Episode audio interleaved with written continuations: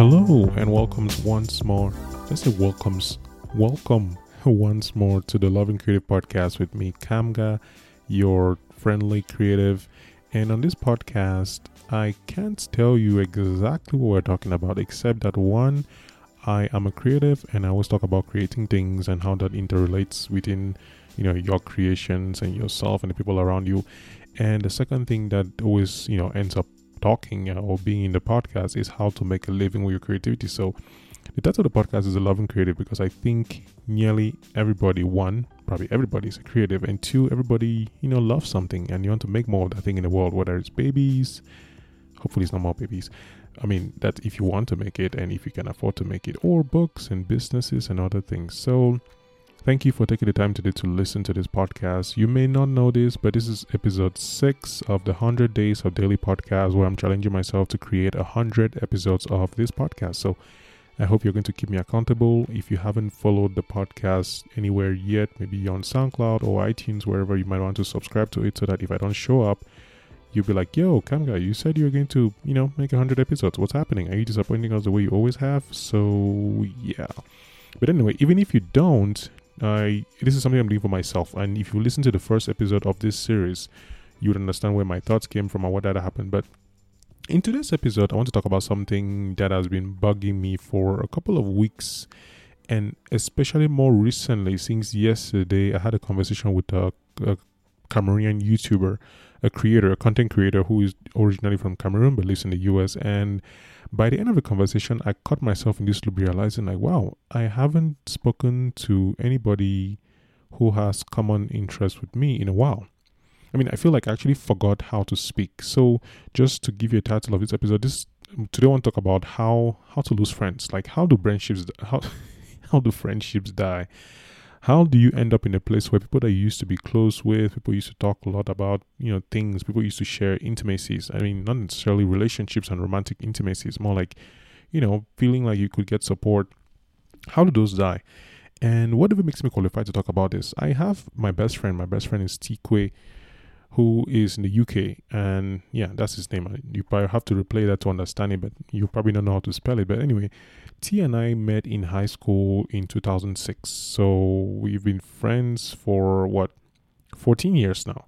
Yeah, wow. T, if you're listening to this, yeah, 14 years of us knowing. In fact, if we had a baby together, our child would be 14 years old by the time. but anyway, and even you know with my wife, for example, my wife and I also met in high school, so 14 years. Basically, T and my wife came to school to my secondary school when I had spent the past five years there. So we met in lower sixth science, and that's how we actually met. So even before I met T, I had other people in my life who were considered friends. Like people I never, I could never imagine that they would never be in my life. And throughout my journey, I've had people come in and go. I've had people, you know, create very strong friendships and then broken down in terrible ways. Like one of them really stands out. A friend that I considered a brother, and that eventually ended up dying in a way that up to today I'm like, but this could have been saved somehow. So today I want to just think about this and I don't know if I'll call it a rant. I don't really have a solution to this. It's just a process of understanding like how do we even build those relationships? How do we start friendships and then what keeps them and then what makes them die? And is it possible to, you know, revitalize them? And before I even, you know, go into this, I want to first of all say that I I think I'm an I'm I'm a hopeless optimist, even though I try to be realistic and try to uh be be as factual and realistic as possible. But the more I, you know, live in my relationship with my wife, the more I think about it, the more I realize perspective, the more I actually get to see like actually I don't like to think that things are going to wrong to go wrong. I always feel like they're going to get fixed somehow, even if I don't know how. And for some cases it's good. Like it's good to have an optimistic point of view to look at the world like, oh, everything's going to be great. You know, you'll never need to have money. You never need to make sacrifices. And it's it's a great feeling to think that way. But ultimately, if that is, you know, your mile, if you're like me and you think only about the positives, then you are not very realistic about the negatives. When it comes to friendships, for example, if you think that it's always going to be great, that you never get to be betrayed, you never get, you know, people never make mistakes, people never lie to you. Uh, like if you listen to the previous one, we are all strangers. You hear about the whole default to truth thing. If you've read the book by Malcolm Gladwell, so ultimately, as an optimist, I tend to think that friendships, you know, would last for the rest of my life. But then when I'm when I try to be realistic and think about it and look at my own life, I have people we met when we are like what seven years old. Like people I know people who went to the same primary school. Our parents were basically co-workers, and this day we know each other. but I don't feel like we know each other the way we sh- the way I know, for example, Tikwe, the way we've talked about you know important things like big topics like death and pain and suffering and money and struggles, you know, mental health and things like that. So I, I feel like the way friendships are made are not necessarily by proximity, by uh, what I like is propinquity, which is if you can find a word, you don't know why I like the word. It's really you know people around you, and I think it's easy to forget that friendships are not built just by those who are around. Yeah, of course, you can only make friends with people who are around you in most cases. But with things like the internet, for example, a friend who was remained a friend since the day we met, I mean, we had our issues, is Anne Marie. Uh, Anne Marie is she's a writer, she's a mom now, and she's somebody that I have had such a hard time. Like between 2016, 2017, 18, we started a blog on Medium called Selfish, which is still running now, but under a very different uh, lead. It's currently being led by Fatima. They write about different things. But that aspect of our lives strengthened our bond. Like we we're both struggling between figuring out what we wanted to do, what we wanted to do with our lives, with our writing. And then we were listening to very similar podcasts, you know, looking at life in very similar directions. And that period of time, 2016 2017, was when I feel our friendship really solidified because we were in a place of, man, we need to support each other, we need to grow together, we need to watch out for each other, be each other's accountability partner. And that forged a very strong bond that even across the years, we had a, a fallout. I don't call it a fallout. We had a, a very huge, like a big, major difference in our directions, both on the platform and then even in our way of looking at the world. And honestly, I know it, it, was mostly my fault because I wasn't ready to take the criticism that she wanted to give me, and that became a period of like for like one, two, I don't know, three months we didn't speak to each other, and eventually, we both came back, and that's something like that was one friendship that was not built with distance. We didn't know ourselves in the same space we met just once, like one time. Like I'm, I'm, I'm serious. We met physically one time. So all our conversations were through, you know, phone calls on WhatsApp or emails or medium conversations and comments. So when I look at friendships the way they have been for me, when I look at people like Tikwe, who's my longtime friend, my wife, who's my friend now, people that have been my life for a long time, but I still don't consider friends that much. I don't know if it's an individual thing, maybe it's just me, but I need a certain level of um, investment in the friendship, both in terms of maybe knowledge and time and presence. And presence doesn't have to be physical. Like right now, I have a very good friend who's also a mom. Why are my friends only with, with parents? I have a good friend who's a mom who we talk to. She sends like very long voice notes, and we, our friendship has been I don't want to say one sided. It's been built because of you know sharing information that most people in our lives don't really know. And it's not just sharing information; it's like secrets of like I'm a murderer and I've killed somebody. It's more of like being willing to be vulnerable. Yeah, I think that's the thing. Being willing to be vulnerable with somebody who could actually use that information against you, because I feel like that's the way friendships end up, you know, dying. You, you share information with somebody and you trust them, and then they end up doing something that you that takes away that trust in a way that you don't feel like you can be comfortable with them anymore, and eventually the friendship dies. And that's what my thought is. Because yesterday when I was talking with um, this YouTuber and we're talking about things and we're sharing, you know, perspectives and, ex- and experience. It was the first time we're having a conversation. So there was a certain level of, I don't really know who this person is and I don't know how much I can share with, but the more we talk, the more we, you know, the more I discovered how we actually see the world in similar places. We are, you know, you're going through difficulties that I've been through. You think very similar to me. There's a very high chance that, you know, that friendship gets built across the time. So I can actually almost, you know, extrapolate like this is the kind of person I can trust with certain kind of emotion. But then again, as optimistic and realistic as I can be, one thing that my relationship and my, you know, my marriage has shown me is that it takes time for me to build trust. I don't just give out trust because we have similar interests and we like music and anime.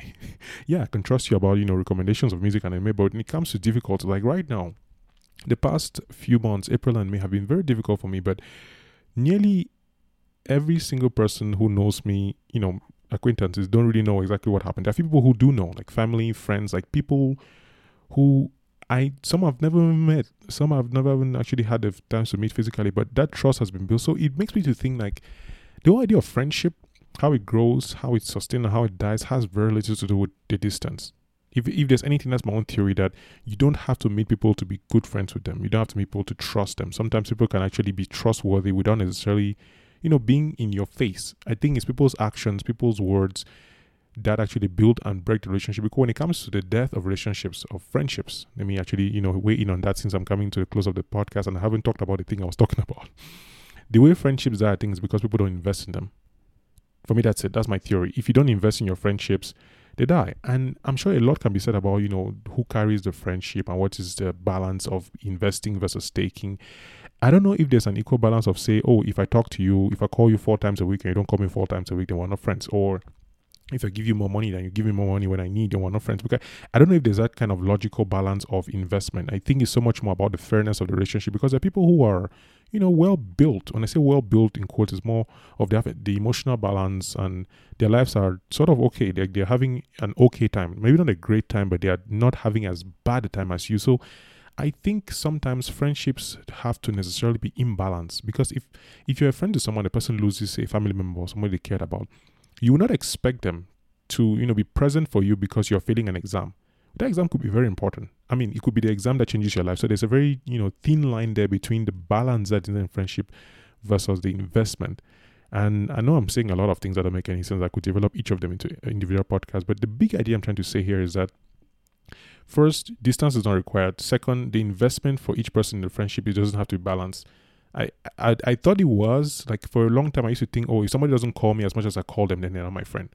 If you're not, you know, finding out about my issue, that's my friend. Yeah, for some aspects, there's a patterns that you have to notice. Like are people who just suck. The people, I mean, when I suck, like, I mean, I literally like vampires. They suck your energy, they suck your time, they suck your, you know, they take advantage of your generosity, of your friendship and that those are not friends those are vampires you should flee from them or put them in the sun and expose them but the way friendships die is that we we want to be balanced we want to receive as much as we give we want to take as much as we give and we think that everything is balanced like the world is fair i don't think the world is fair and i think when it comes to friendships yes you you know having mutual interest is a great thing you have things to talk about but i also think you need to have people who are different because if you are not growing in a friendship, if somebody is not teaching you new things, then I don't know. I feel like it's a waste of time. Yeah, you might you might have come together because of your interest in music or you know being in the same place or being in a forum together, but I think you have to be able to grow and push each other. I think good friendships are like a kind of rivalry. And that's the way Anne Marie and I have been, where it's she's pushing in the direction of her creativity. She's pushing in the direction of her newsletter and writing these great articles I'm reading. I'm like, man, I wish I could write like this. I need to get better at this. I'm like, hey, how did you do this? And she's she'll send me a book recommendation, a podcast. And then when I'll make a video, she'll be like, whoa, this editing was so good. So we are both pushing each other in the direction of our dreams, not necessarily in the same space, because as much as she enjoys writing and podcasting and all that, I'm doing a podcast and writing as well. But her direction and what she wants to achieve with them are different from mine. So I think friendships would stay more alive if we actually tapped into our differences and brought those to make the the relationship so that the, the whole like the, the sum of the parts or the whole is bigger than the sum of the parts. So independently we are fine. Like we're good. You know like a marriage. Independently you should be able to stand by your feet but together you grow. So how do friendships die is when we don't add any value to the relationship when we want it to be balanced by you know giving as much as we receive and not being there for the other person.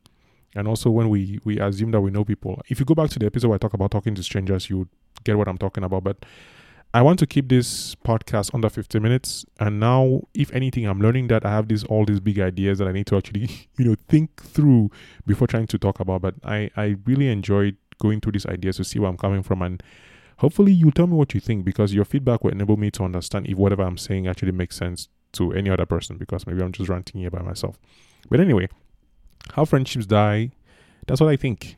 You think that you have to be balanced. You think that you have to receive as much as you give. You think that life is fair. And when it's not, it dies.